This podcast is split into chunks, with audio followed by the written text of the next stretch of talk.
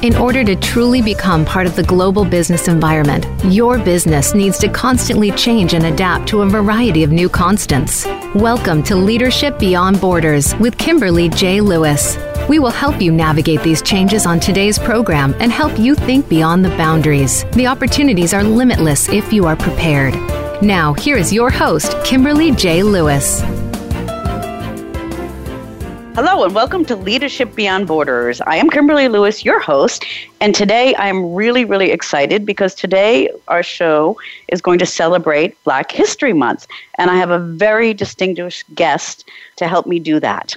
But before we do that, what is Leadership Beyond Borders about? Leadership Beyond Borders is about helping you become aware of the best leadership practices, leadership trends, and thoughts around leadership. We often talk about business issues that leaders need to be aware of in order to lead their businesses successfully in today's global marketplace.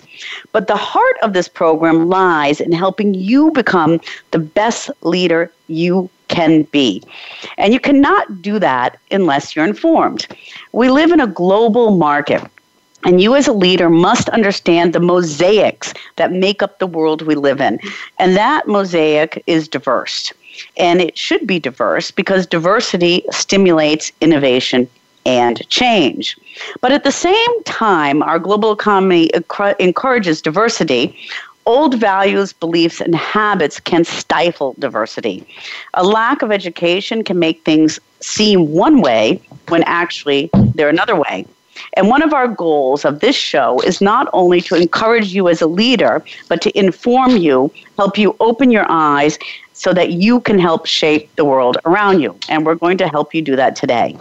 So if you're in a leadership position or aspire to be in one, if you're in a business owner, regardless if your business is international or local, make sure you join us each week and we will make sure that you take away something useful for either yourself or your business. You can also access us on Voice America Business Channel under Leadership Beyond Borders. You can download us, listen to us on iTunes and Google Play. And we have some great leadership stories. We have great interviews. We have great leadership advice. And we talk about subjects that'll make you think and help you in today's global economy. Now, go, going on to today's episode, I read a few months ago that one morning in Palo Alto, California, in the United States, over 200 of the most powerful African American leaders in Silicon Valley gathered for the first ever Silicon Valley Diversity Brunch. They had come to discuss and bring change in an industry that had managed to keep minorities at an arm's length for many decades. Leaders from nearly every global tech firm, including Apple, Google, Facebook, Microsoft, and Intel, were in attendance. The brunch was about getting many of the most powerful African American leaders in the industry in one room and honoring these leaders for their contributions and discussing with them how to increase the number of African American leaders in the tech industry. Now, expanding the flow of African American and other minority talents into industries, not just the tech industries, has been a target of many companies, including Intel, Google, and Apple. And today, and they together have contributed over 350 million to organizations promoting diversity in tech. But everyone agrees, although these investments are a great start, money alone won't solve the issue money alone is a small push of the envelope. And everybody agrees that the more diversity there is among all companies, not just tech companies, the more greater innovation is, and the more likely these companies will be able to address the needs and challenges of today's diverse communities in this global environment but still things are not changing fast enough. The lack of progress in representation of African Americans and Latino employees in tech is really notable. Approximately 18% of the students that graduate with computer science and computer engineering degrees are of African American or Latino background, and tech companies should be asking themselves why are these students not becoming part of their tech workforce or part of their tech leaders? But the current political environment in the United States does not really support such efforts. If we really want to make America great again, it has to include those people who helped make it great in the first place. And we have to make sure we do this. We don't want to cut diversity programs. We don't want to fuel majority programs we want to make a change and have a contribution from everybody. So, today, in celebration of Black History Month, we're going to look at the journey of African Americans from history, where they are today, and discuss how we can promote leadership among, minorities today. And my guest today is Professor Dr. Max Hilaire a summa cum laude graduate of Morgan State University. He holds an MA a master's of philosophy, and a PhD degrees in international relationships with concentration in international law and international organization from Columbia University, in New York. He was the first person of color to compete, complete a PhD in international law at Columbia. His expertise includes public international law, international human rights, international humanitarian law, United Nations law, and U.S. foreign relationships law. Dr. Professor Hilaire is a two time Fulbright scholarship in, from Nigeria and in Czech Republic. Professor Dr. Hilaire has lectured in over 70 universities and institutions in over 45 countries and has taught students of more than 75 different nationalities. He has helped migrate conflicts in Ghana, Angola, Mozambique, and Nigeria. During the past two years, Professor Hilaire delivered a number of distinguished lectures on a wide range of international issues, including the United Nations Security Council and the maintenance of international peace security. He has had writings cited by scholars all over the world.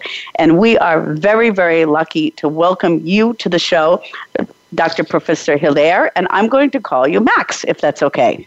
That's excellent. Thank you so much, Kimberly, for the introduction, and it's a pleasure to be here. I also have to um, say I appreciate the fact that you have taken this segment to address the issue of diversity in the United States and to pay particular attention to the uh, evolution of uh, the African American in this society. And I, again, I I can't uh, overemphasize the fact that the contribution African Americans and people of African descent have made not only to the economic development of the United States, but to the world in general, um, has been underappreciated. And I think uh, having this celebration or, or the observance of Black History Month is an effort to re educate not just the US population, but the world of the contribution people of color and people not just from Africa, but Asia, the Middle East, Latin America have made to this great civilization we have in this world, and we need to preserve it with all its diversity, which is what makes us great.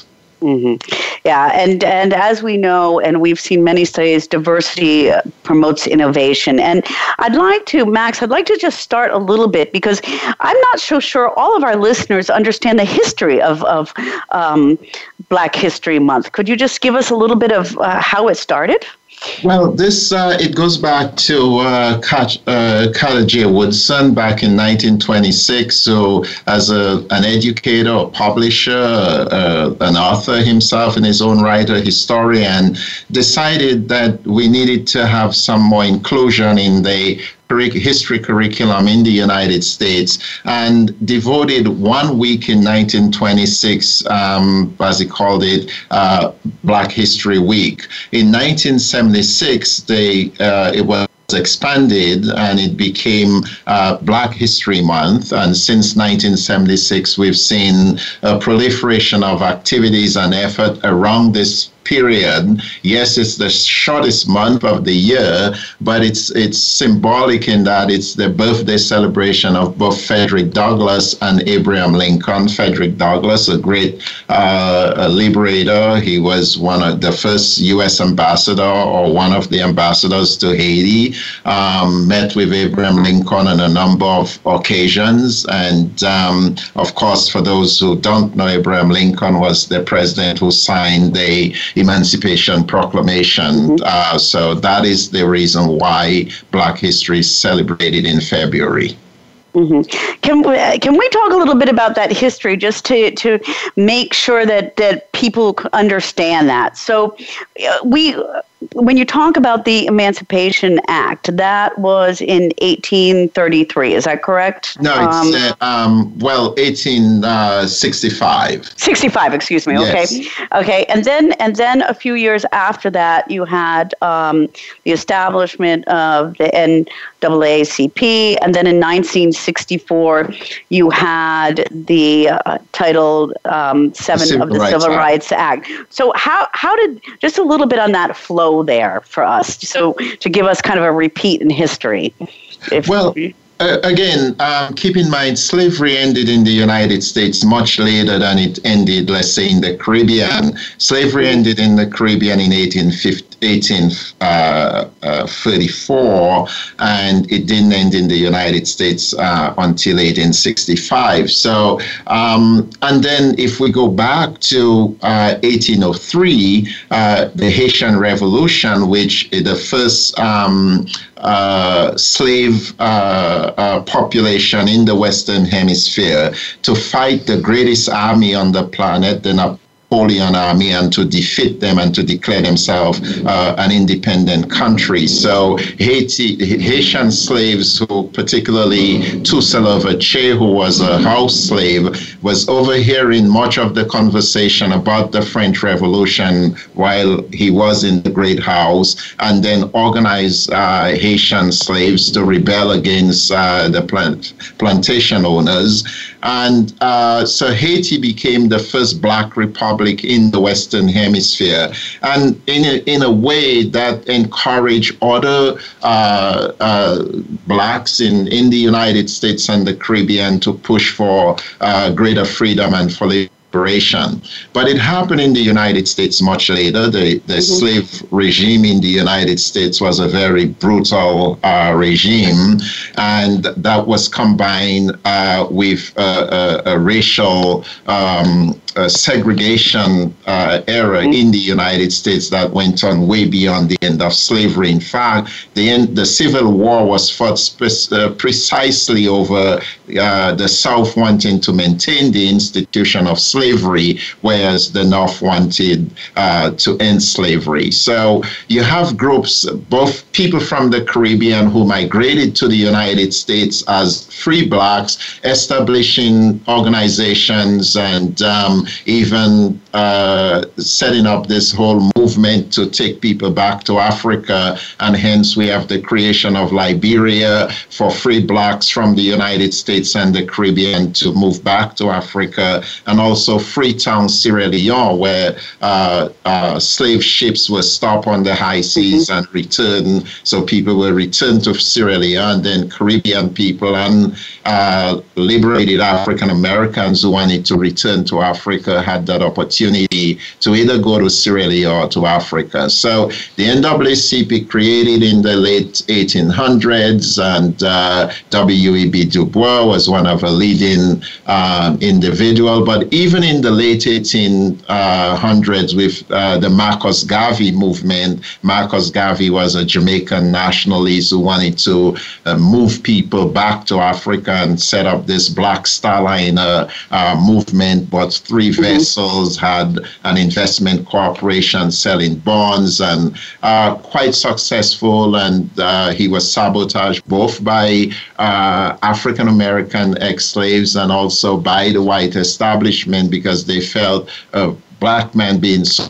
powerful in the United States uh, would have undermined the whole institution of slavery. So Marcus Garvey was falsely charged, imprisoned, and later deported. And it wasn't until uh, uh, President George H.W. Bush was uh, elected, uh, the prime president of uh, the prime minister of Jamaica got the United States to grant Marcus Garvey a posthumous reprieve. Mm-hmm. So when when I look at this and, and when we really think about it, I mean, this was not that long ago, okay? And um, no, this has wasn't. been a yeah, it's you know, and and that's what I think we want our, our listeners to wear because it's been it's been a, a, a very slow systemic systemic historical development, and um, we're going to take a break in a minute. And when we come back, Max, what I'd like to do is, is it's really good that we look at this and understand it wasn't that long ago. And I'd like to take a look at today, okay? And I'd like to take a look at where are we in America today, and um, starting to look at you know where the majority of the population of African Americans are, and talk a little bit about politics because this is all about politics and and how do we get the right representation in politics of African Americans or minorities and Latinos. Okay, so we're going to take a, a, a small break, and for our listeners, we're talking to Professor Dr. Max Hilaire and he is a Fulbright scholar a, and also has degrees in public international law, human rights, international humanitarian law, and he is a United Nations law expert, an author, and lecturer on U.S. foreign relations. And uh, thank you so much for joining us. And if our listeners want to reach you, they can reach you at max underscore hill at yahoo.co uk and I urge you to reach out to Max um, with your questions. And I am Kimberly Lewis, uh, your host on Leadership Beyond Borders. I'm a diversity leadership trainer, business expert, and the director of the Women's Leadership Academy 2020, promoting opportunities for women and minorities through training and awareness. You can check out my website at leadershipbeyondborders at gmail.com. And with that, Max, we're going to take a short break. And when we come back, we're going to go force for, fast forward a little bit and talk about today. Okay, very good.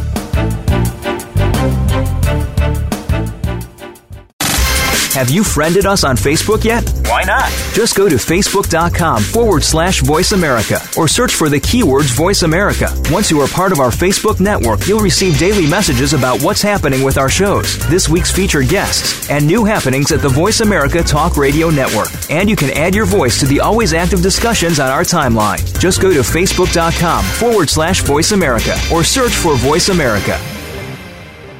Bob Pritchard has over 30 years of experience as a straight talking business consultant and author working with some of the top Fortune 500 companies.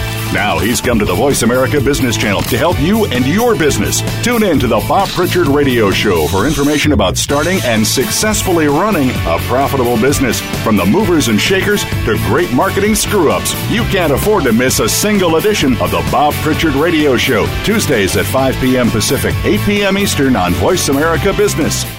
Skilled migrants throughout the world can face a variety of challenges. Many times they settle for jobs that are below their skill level because their education and qualifications are not recognized. Do we need local experience in a global world? Join host Alma Besserton for the Global Workplace. We'll explore the issues being faced by migrants as well as showcase diversity and recognize the leadership and inclusion roles of some of today's top global organizations. Listen every Tuesday at 4 p.m. U.S. Pacific Time on the Voice America Business Channel. Think you've seen everything there is to see in online television? Let us surprise you. Visit VoiceAmerica.tv today for sports, health, business, and more on demand 24 7.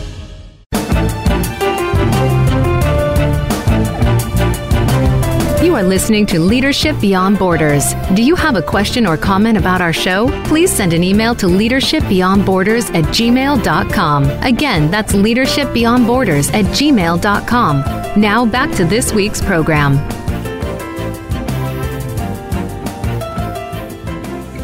Welcome back to Leadership Beyond Borders on Voice America's Business Channel. I am your host, Kimberly Lewis, and today we are celebrating Black History Month.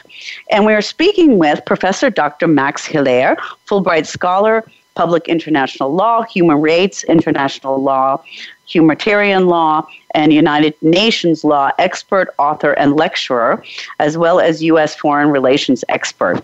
Now, before the break, um, Dr. Hilaire and I talked a little bit about the history of Black History Month, and not only that, about how the the African American population has contributed to building of America. And Max, I'd, I'd like to stay in that for a minute and fast forward today um, because we're still struggling. We talked about it, it, it wasn't that long ago, but where in the whole economic mesh of, of the United States today, where sits the, the greatest populations of African Americans today? Um, well, I think the vast majority of African Americans are still concentrated in the uh, former Confederate uh, states, uh, particularly in uh, Georgia, North Carolina, South Carolina, um, Alabama, uh, Mississippi. But there is also a large number concentrated in the urban areas in the Northeast and the West Coast. Mm-hmm. So um, it's quite spread out, um, but not uh, in in terms yeah. of a heavy concentration. I, I think the vast majority where there is both economic empowerment and political um, power, you would find it mostly in the South, particularly states like Georgia. and mm-hmm. uh, Alabama, uh, not well, North Carolina, Texas, mm-hmm. and elsewhere.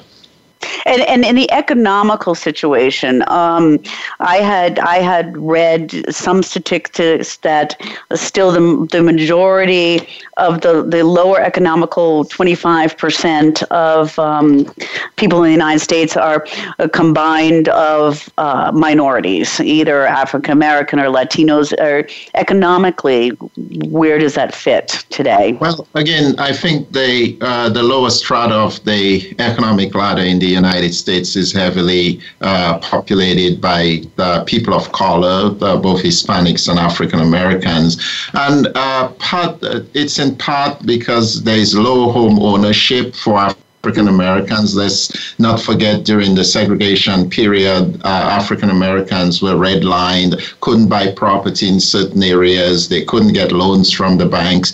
And hence, African Americans, unlike uh, Caucasians, were not able to pass on wealth from generation to generation. It's become more complicated, especially since the um, 2008 financial crisis and the mortgage meltdown, where mm. initially African Americans were given higher interest rate uh, mortgage loans uh, than whites with comparable um, uh, credit scores. And hence, many of these people ended up losing their homes during the uh, financial crisis started in, uh, starting in 2008.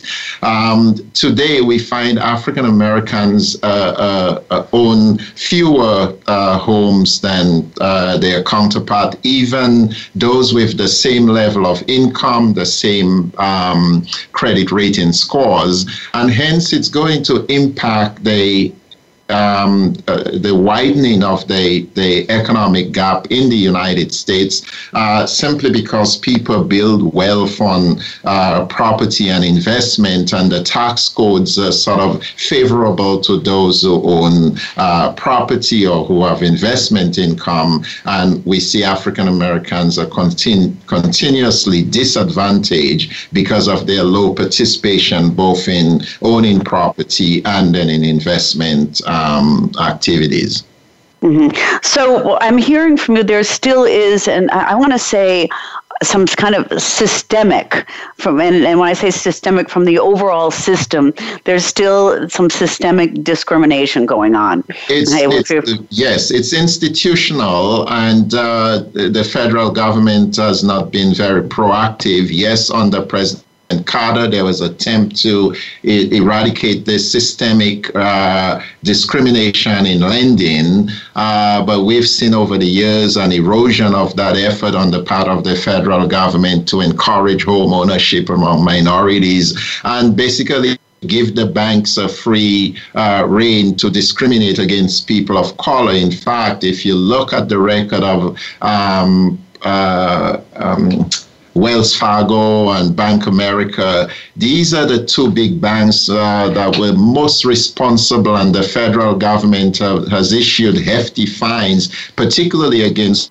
Wells Fargo for uh, its systemic discrimination against African American in the mortgage and financial uh, sectors. So uh, this issue is not just coincidental; it's an mm-hmm. attempt to to uh, really deny people an opportunity to participate in the marketplace equally as others.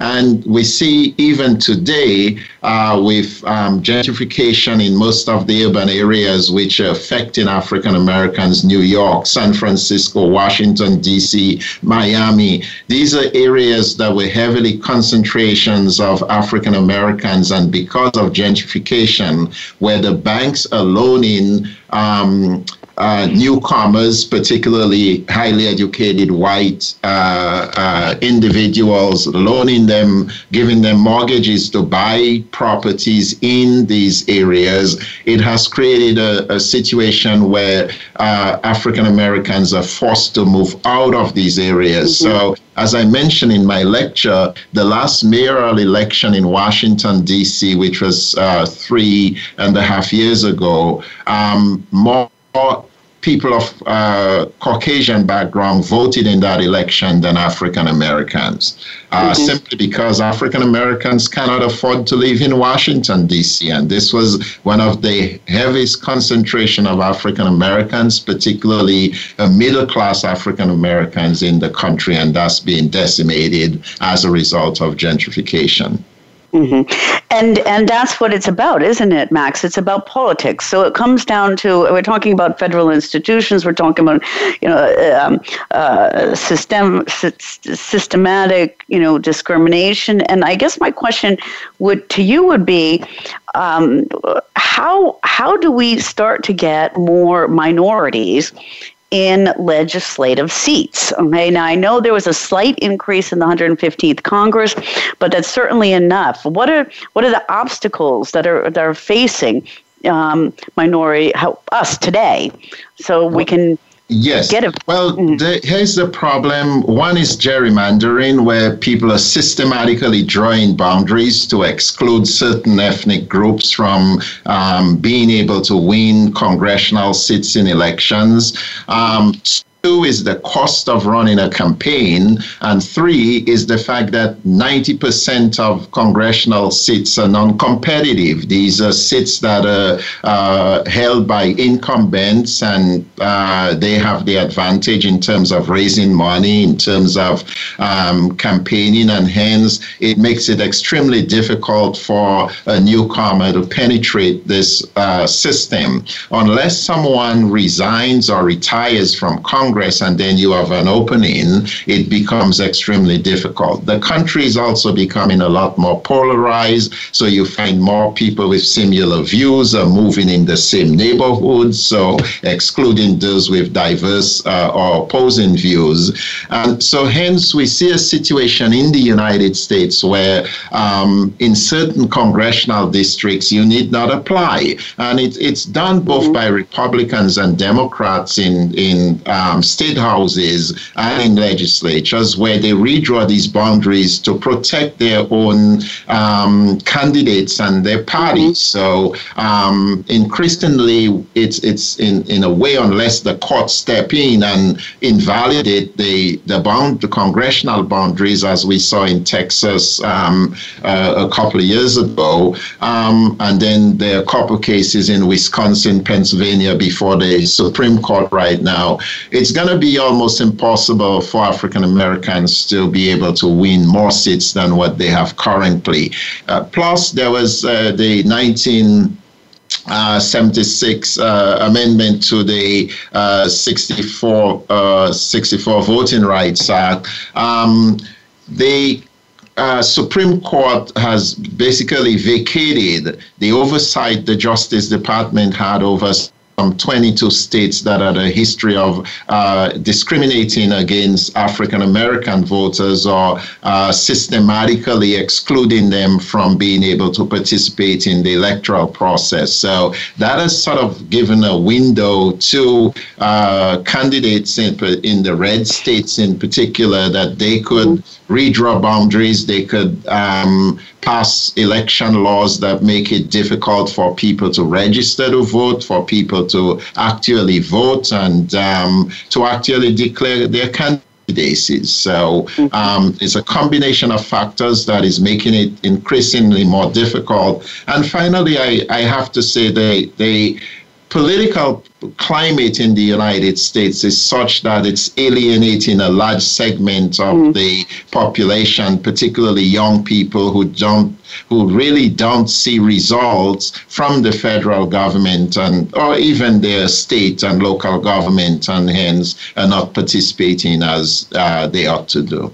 Mm-hmm. And that, and actually, that's a really good point. That was going to be my my next question because, uh, as a as a young person, as a minority, there's all these challenges out there facing me, and um, I actually had a discussion yesterday on the issues with women um, not getting leadership positions or CEO positions, and and if I was a minority in the United States right now, um, either Hispanic or, or um, African American or something else, and I see these challenges, it might be a little bit discouraging to me. So, is there anything? What can we do educationally to to not just edu- not just encourage young people and say yes, you know, take this challenge, but also to education to educate uh, um, about what's happening? Is there well, anything we I, can do there? I think, I think the educational institutions have done fairly well in um,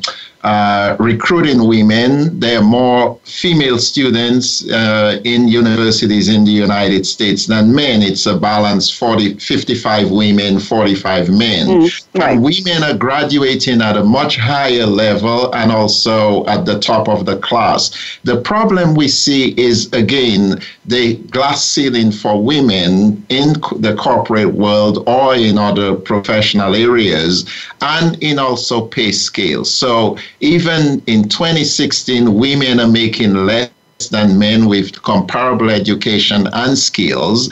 And even for African American uh, women, uh, it's like 68 cents on the dollar. So an African American woman or a man could be equally educated from one of the top institutions in the United States and end up making less money than yep. a, a Caucasian male. And of course, it's discouraging for women, it's discouraging for minorities. And there's also a hostility, whether it's on Wall Street or in uh, Silicon Valley, where you just, as a minority or as a woman, you just don't feel welcome, and hence people tend not to uh, go to these places to work. So uh, initially, the federal government was the place for women, for minorities who were looking to um, move up the the uh, professional world, but that's even closing in uh, slowly uh, or rapidly mm-hmm. on them, and therefore it's it's discouraging if you're if you're a young woman or you know a minority person see all these um, barriers being put up and you're not getting the support from our courts or from the federal government. Mm. Yeah, I think I think it's not really about gender. What I'm I'm thinking is I'm looking at the, the whole the, the whole package of minorities, and that's what we're talking about today um, uh, with um, Black History Month, because it, it, you, we need to educate people more. We need to educate companies more because it is discouraging if, as, as you were talking about, you know, the politics and the and you know if I was a younger um, African African American and I wanted to run for politics, first I have to overcome the political issues, and I have to overcome the costs, and um, and we need to do a better job encouraging people and saying and supporting them and helping them overcome these challenges. And I think, um, Dr. Hilaire, we're going to take a, a small break. Okay. And and when, when I come back, I, I really want to I want to talk about that because you mentioned the women in universities, and I know that 16% of the university graduates today are also African American, and I want to talk about how how we get them not just in political leadership positions, but also into leadership positions in companies, such as what they were trying to do in Silicon Valley, and, and okay. hear what you have to say that. Okay. Okay. Very and, good. Okay, and for our listeners, uh, we are talking today to Professor Dr. Max Hilaire, and we're going to take a short break. And when we come back, I, as I said, I want to address career opportunities in different industries and the representative representation of leadership in certain industries and how we get minorities into these industries. If you'd like to reach out to Max, you can reach him at max underscore hill, H I L, at yahoo co.uk and I'm sure he would love to hear from you. And Max is a Fulbright scholar, public international and expert on public international law, human rights, international humanitarian law, United Nations law expert, author, lecturer, and US foreign relations expert. And I'm Kimberly Lewis, your host. I'm a diversity leadership trainer, business expert, and director of the Women's Leadership Academy 2020, promoting opportunities for women and minorities through training and awareness. You can also go to my website at Leadership Beyond Borders. Um, net or reach me at leadershipbeyondborders at gmail.com. And with that, we'll be right back.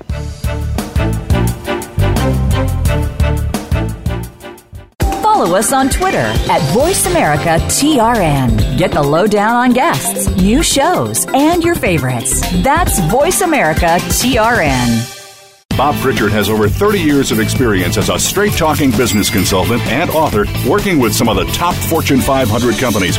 Now he's come to the Voice America Business Channel to help you and your business. Tune in to the Bob Pritchard Radio Show for information about starting and successfully running a profitable business. From the movers and shakers to great marketing screw ups, you can't afford to miss a single edition of the Bob Pritchard Radio Show. Tuesdays at 5 p.m. Pacific, 8 p.m. Eastern on Voice America Business. Have you friended us on Facebook yet? Why not? Just go to facebook.com forward slash voice America or search for the keywords voice America. Once you are part of our Facebook network, you'll receive daily messages about what's happening with our shows, this week's featured guests, and new happenings at the Voice America Talk Radio Network. And you can add your voice to the always active discussions on our timeline. Just go to facebook.com forward slash voice America or search for voice America.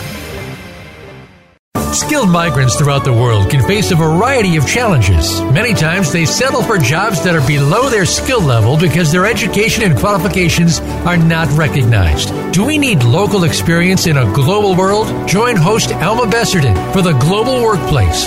We'll explore the issues being faced by migrants as well as showcase diversity and recognize the leadership and inclusion roles of some of today's top global organizations. Listen every Tuesday at 4 p.m. U.S. Pacific Time on the Voice America Business Channel. Think you've seen everything there is to see in online television? Let us surprise you. Visit VoiceAmerica.tv today for sports, health, business, and more on demand 24 7.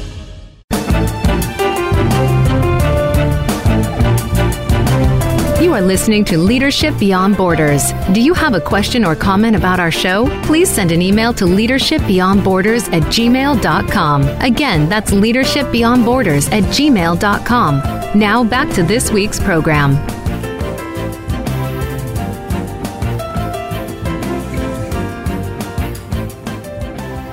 Welcome back to Leadership Beyond Borders on Voice America's Business Channel. I'm your host, Kimberly Lewis, and today we're speaking with Professor Dr. Max Hilaire, Fulbright Scholar, Public International Law, Human Rights, international humanitarian law and United Nations law expert, author, and lecturer, and U.S. foreign relations expert. So today I'm so excited because we're celebrating Black History Month, and um, Dr. Hilaire has given us some history about this, and then we've talked about the situation today of minorities in politics. And Max, I'd like to move a little bit into corporate America now, okay? Sure. And um, how, I mean, we have we have anti discrimination laws in place that employers are supposed to deal with, but we're still dealing with this issue of diversity, whether it's whether it's uh, minority, any kind of minority, whether it's you know gender or or Hispanic or African American. What what can companies do better to address this situation? Well, I uh, number one, I think companies ought to begin early to identify talented African Americans and bring them into their uh, corporate headquarters and uh, train these these students, uh, mentor them, um, give them that exposure that would make them feel comfortable when they graduate from school to want to work for these companies. Companies also need to invest more in their in early childhood education and uh, our education in the United States, uh, from early education, middle school, secondary school, uh, is simply not competitive to Singapore and South Korea and the Netherlands and others. So we need to take a, a, greater look at reforming the education system that would prepare our students for the workforce of the 21st century. And I think we can't rely on the government solely to do it. So this is where corporate America needs to step in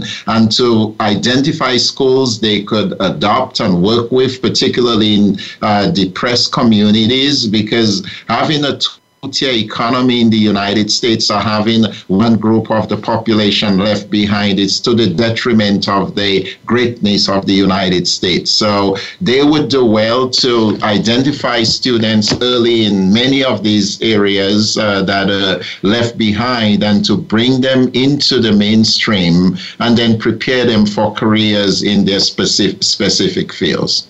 Mm-hmm. Let me let me stay on the education for a minute before we come back to the, the corporations because you said something very important that that we're not measuring up in the United States um, to other countries such as Singapore and and also not only that we have diverse classrooms today, but we're not really teaching things like um, Black history, uh, or we're not teaching. We're, we're having people that children go to learn to do tests what can we do better at the really at the lower level to promote diversity and encourage children to want to learn well, it, it needs to start early as uh, we need to uh, do better in the uh, textbooks and the various uh, television programs we, we have um, because a lot of the textbook exclude uh, whether it's uh, images of, of people of color, of women in key positions. It also exclude um, the history of, of African Americans in these textbooks. So, um, and hence the reason for Black History Month, which has made some progress, but a lot is lacking because you could go to any university or to any high school in the country and students know absolutely absolutely nothing about the contribution of African Americans to mm. the economic development of the United States or the world. You don't read anything about the contribution of Africa unless it's negative. So, yes, people have heard of slavery slavery, but ask them some details about slavery and nobody knows. So, unlike the Caribbean, where we are taught uh, a great deal about the history of Africans in the New World and slavery and its contribution to economic development in Europe and the um, Industrial Revolution, that is completely excluded from the textbooks in middle school and high schools in the United States. And it should be, we need some educational reform that is more inclusive. And we need to give opportunities to all students because we don't know who is going to be uh, the next engineer, the next um, scientist, or the next mathematician, or the next um, great philosopher. So depriving a segment of the population of access to to uh, good education is to the detriment again to the entire United States and not just to that particular segment. Mm-hmm. Because it, it is, it's about, it, it begins with education, doesn't it? Because education uh, breeds understanding and breeds tolerance and then brings acceptance. So if most, we can, yeah, if we can start. Certainly. Mm-hmm. And, and it also can... it's the great it's the great equalizer because we've mm-hmm. seen uh, people, uh, particularly minorities who go to college, there's a greater chance that their children will go to college, and then mm-hmm. it makes it. This is the the pathway to the middle class, or to recognizing the American dream. So, um, access to education is critical. But what we are seeing in the United States today is this whole emphasis on charter schools, um, unequal funding in education, that the formula for uh, funding schools is based on property taxes. So, if you live in a high income, uh, high property community, your chances of going to a good public school is and getting a better education is greater than if you live in a in an urban area where all the students are black. We've seen also a movement away from these urban areas. So many of the schools are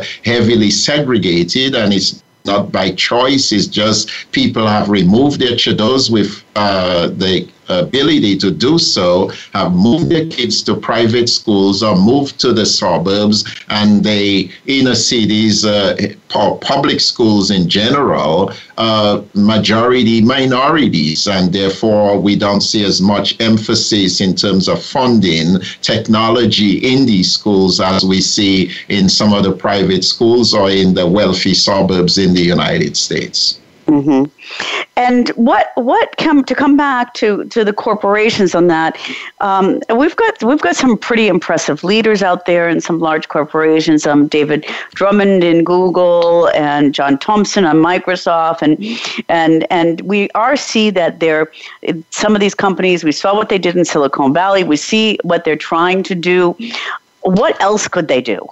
Is there mentorship? Well, I, I, again, I would say uh, they're doing a lot at a later stage. I think the emphasis, as we see in Singapore, as we see in South Korea, as we see in uh, Barbados, in Trinidad and Tobago, uh, we need to invest more in early childhood education. Mm-hmm. We also need to give students that exposure to the world. So, learning a language when you're in elementary school, learning about the geography of the world, which is excluded from curriculums there, learning about the history not just of one group of people, but of all peoples. And I think corporations can play a big role in investing in these uh, areas and early education, not so much at the university level. We also need corporations to instead of giving large sums of money to the big wealthy universities, MIT, Harvard, uh, USC, at least you could continue to give to them, but also think about it. The majority of our students go to public universities. So if you were to contribute some to the public universities, you would make a big difference in the lives of poor students, minority students who attend these universities, many of them have to work full time, they are juggling schedules, and consequently, they cannot concentrate on doing well in college, and hence their competitiveness is reduced because they do not get the grades they ought to get to be competitive with students coming out mm-hmm. from the private universities. So I think companies would do uh, the best they could do is not put in so much effort at the at the at the end of the process, but at the beginning of the process. And mm-hmm. I think we'll see a huge difference if they were to invest in science, technology, and math in the elementary schools, in the middle schools in the United States, instead of putting it in the universities in the US. Mm-hmm. Very, very good point. And Max, we have we have a lot of lead, leaders listening today, and um, as we're getting towards the end of our program, if you had two messages or two points to deliver to the leaders of companies not just the i mean you, you said you talked about what companies have to do but the leaders themselves as people what would you ask them to do or how can they contribute to making diversity better I, I would say to the companies, be honest about themselves. They ought to reach out. They need to uh, speak out on that issue, make a public commitment that they want a diverse workforce. They realize it's in the best interest of their companies and the United States or the world in general um, to have a diverse workforce, to be mm-hmm. inclusive, and, and also to make people, whether it's women or minorities, feel they're welcome in their mix. So you can't have everybody from Harvard who's never had any contact with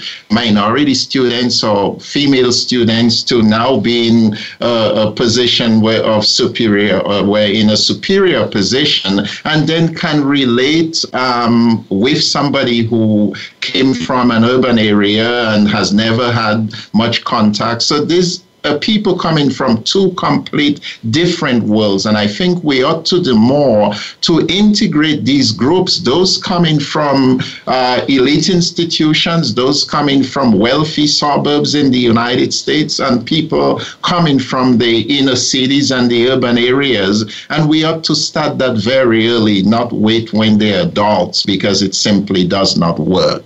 Um, mm-hmm. So I, I want to say to the companies, I, I appreciate the effort efforts you are making but we need to do more because we have seen the United States is more divided, the wealth gap is expanding in the US, and it's not because people do not want to work. African Americans, um, they work at the lower level at lower wages, but yet they work. So if we want to improve their living conditions, we ought to invest more in the well-being of these people. Offer them health care, offer them um, uh, child care, offer them some form of educational opportunities as part of their package to work for you. And we will see a difference in terms of the quality of the workers and people's commitment to their companies.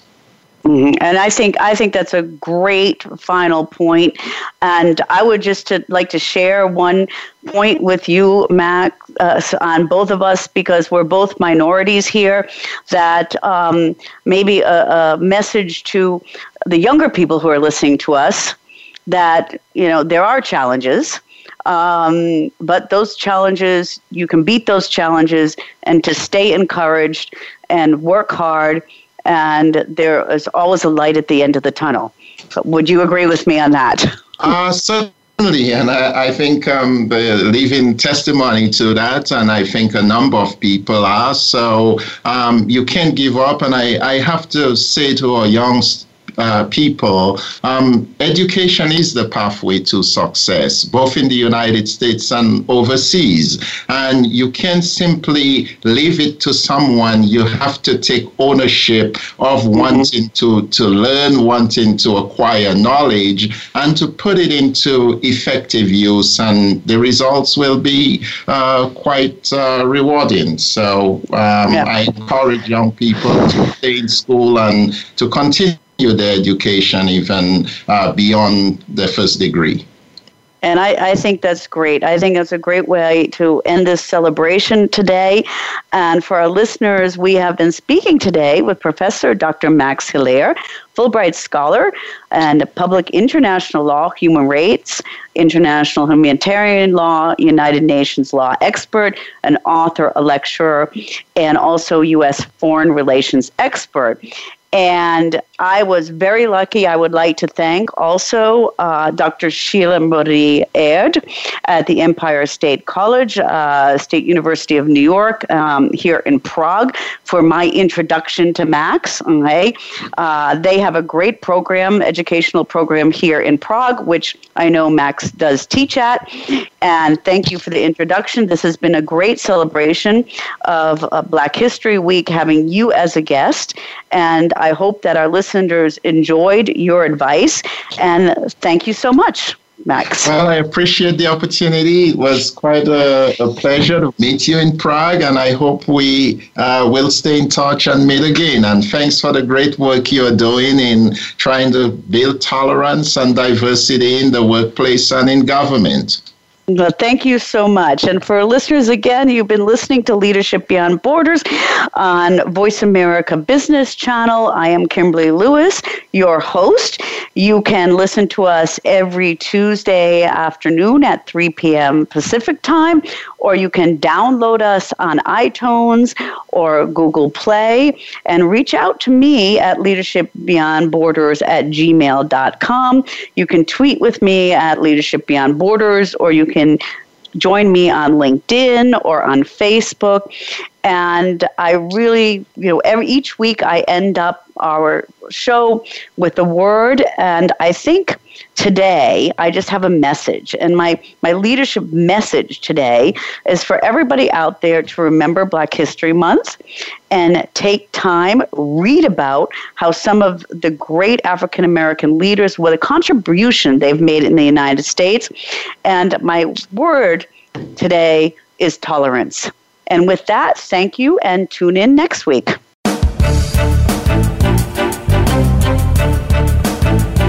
Thank you for joining us on Leadership Beyond Borders. Please tune in again next Tuesday at 3 p.m. U.S. Pacific Time for another edition featuring your host, Kimberly J. Lewis, on the Voice America Business Channel. Have a great week.